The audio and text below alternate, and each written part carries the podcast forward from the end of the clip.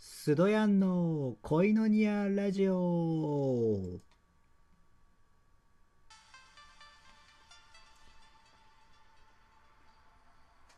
ハレルヤ神様に愛されている男スドヤンです。恋のニアラジオ始めていきたいと思います、えーいよいよ明日から東京オリンピックが開催されますね。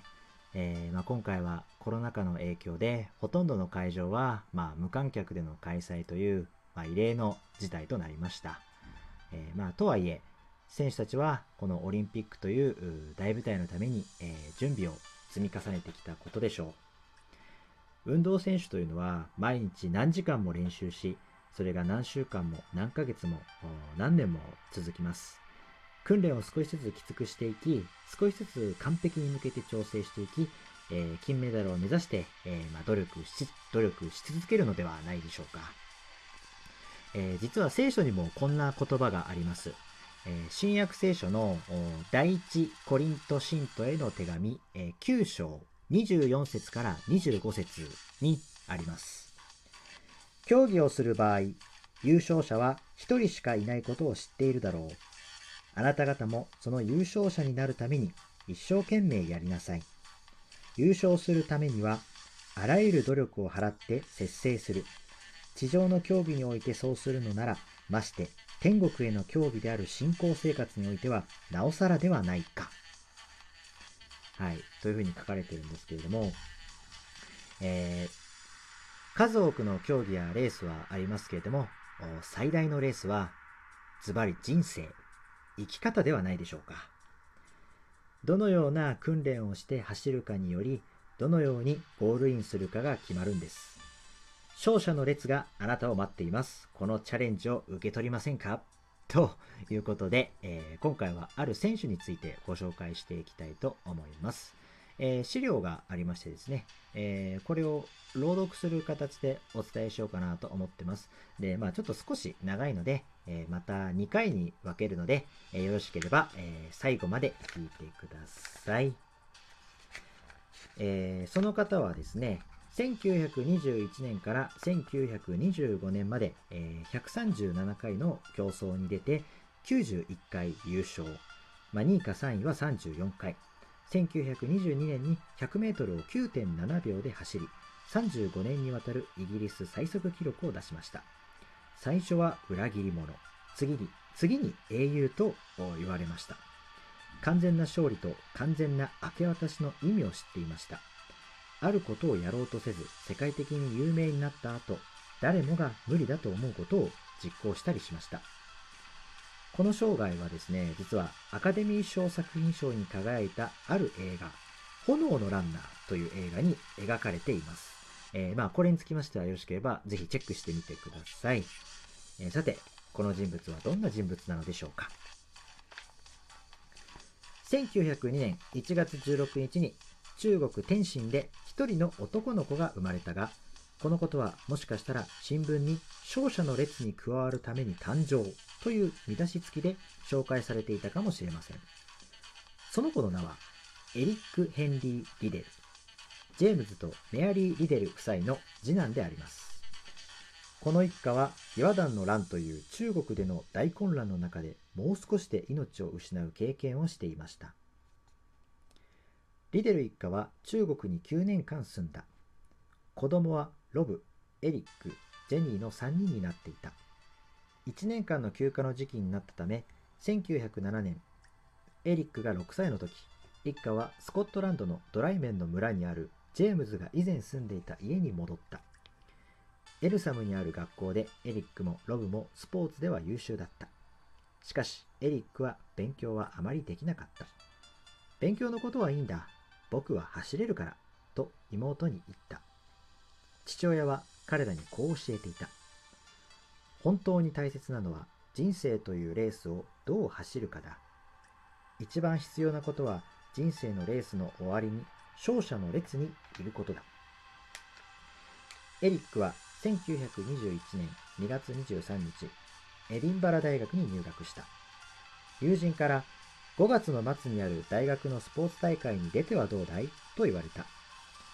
そして100メートルの決勝でエリックはほんの数センチの差で10.4秒という成績で優勝した。1921年6月18日エリックはセントアンドルーズでの 100m 競争で優勝した。1週間後グラスゴーでのスコットランドアマチュア選手権で 100m と 220m 両方で優勝。8月中旬までにはスコットランドとアイルランドで11のスポーツ大会に出てほとんど1位か2位だった。どこに行っても人々の興奮を呼んだ。エリックは難しい競争に出ても問題なく優勝できたがやがて残りの人生を決定づけるような違った困難に直面することになる。エリック・リデルの生涯はスポーツだけのものではなかった。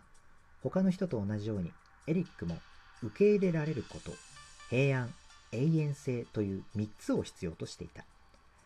少年の時にエリックはキリスト信仰に入った。神が存在することと神が語ることは真実であるということを信じた。罪を反省し神に告白した。それから自らを神の手に任せ永遠の命という神からの贈り物を受け入れた。受け入れられること平安永遠性を求める思いはキリストへの信仰によって満たされた。その信仰は強く確かなものであったが、エリックは信仰についてほとんど語らなかった。ただ毎日信仰を実行に移していた。人々にキリストの話をしたかったが、やり方がわからなかった。説教はその方法ではないと思っていた。大勢に話をするのは考えただけでも怖かった。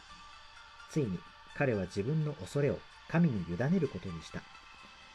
神はすでに働いておられ、エリックは自分の人生を永遠に変える一つの質問に答えることになった。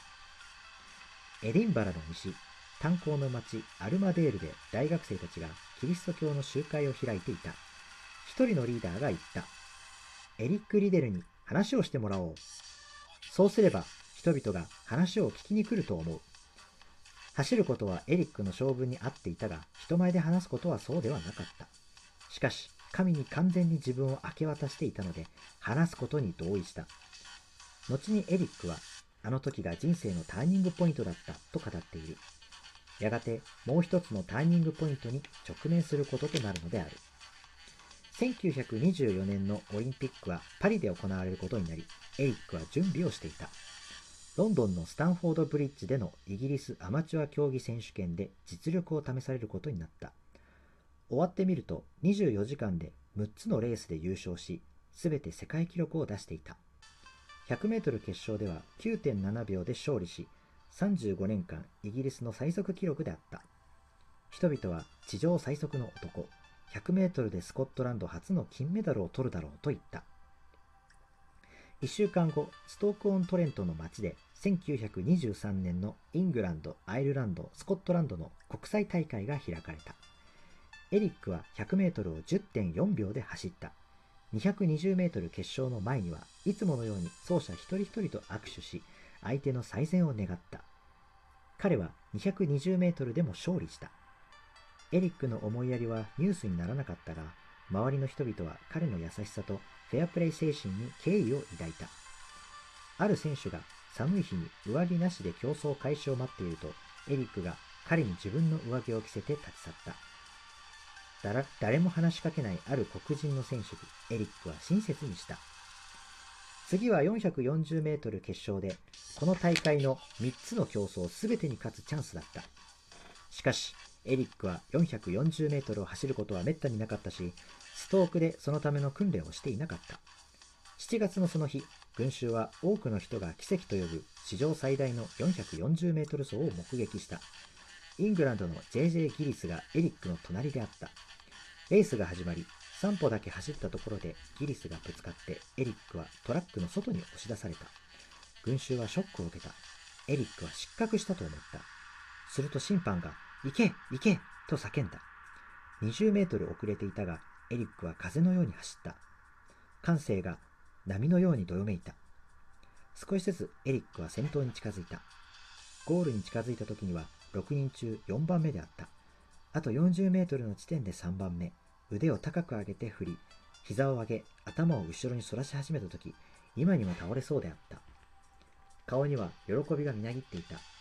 完全に自由に走り、ギリスの2メートル前でゴールインした。群衆は興奮した。タイムは51.2、スコットランドが勝った。神が私を速くしてくださった。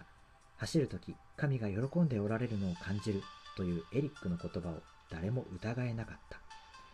どのようにして勝つのですか？と質問されると、前半は自分で精一杯走り、後半は神の助けでもっと速く走ります。負けるのは嫌です。と答えた。もし再び走ることがなければ、エリックの名はストーク・オン・トレントでの競争によってスポーツ史上に刻まれていたことだろう。2週間後、彼は大きな集会で話をした。人は皆、ある時点で四つ角に立ち、キリストにつくかつかないか決めなければならない。キリストにつくとは完全にキリストに明け渡すことであると述べた。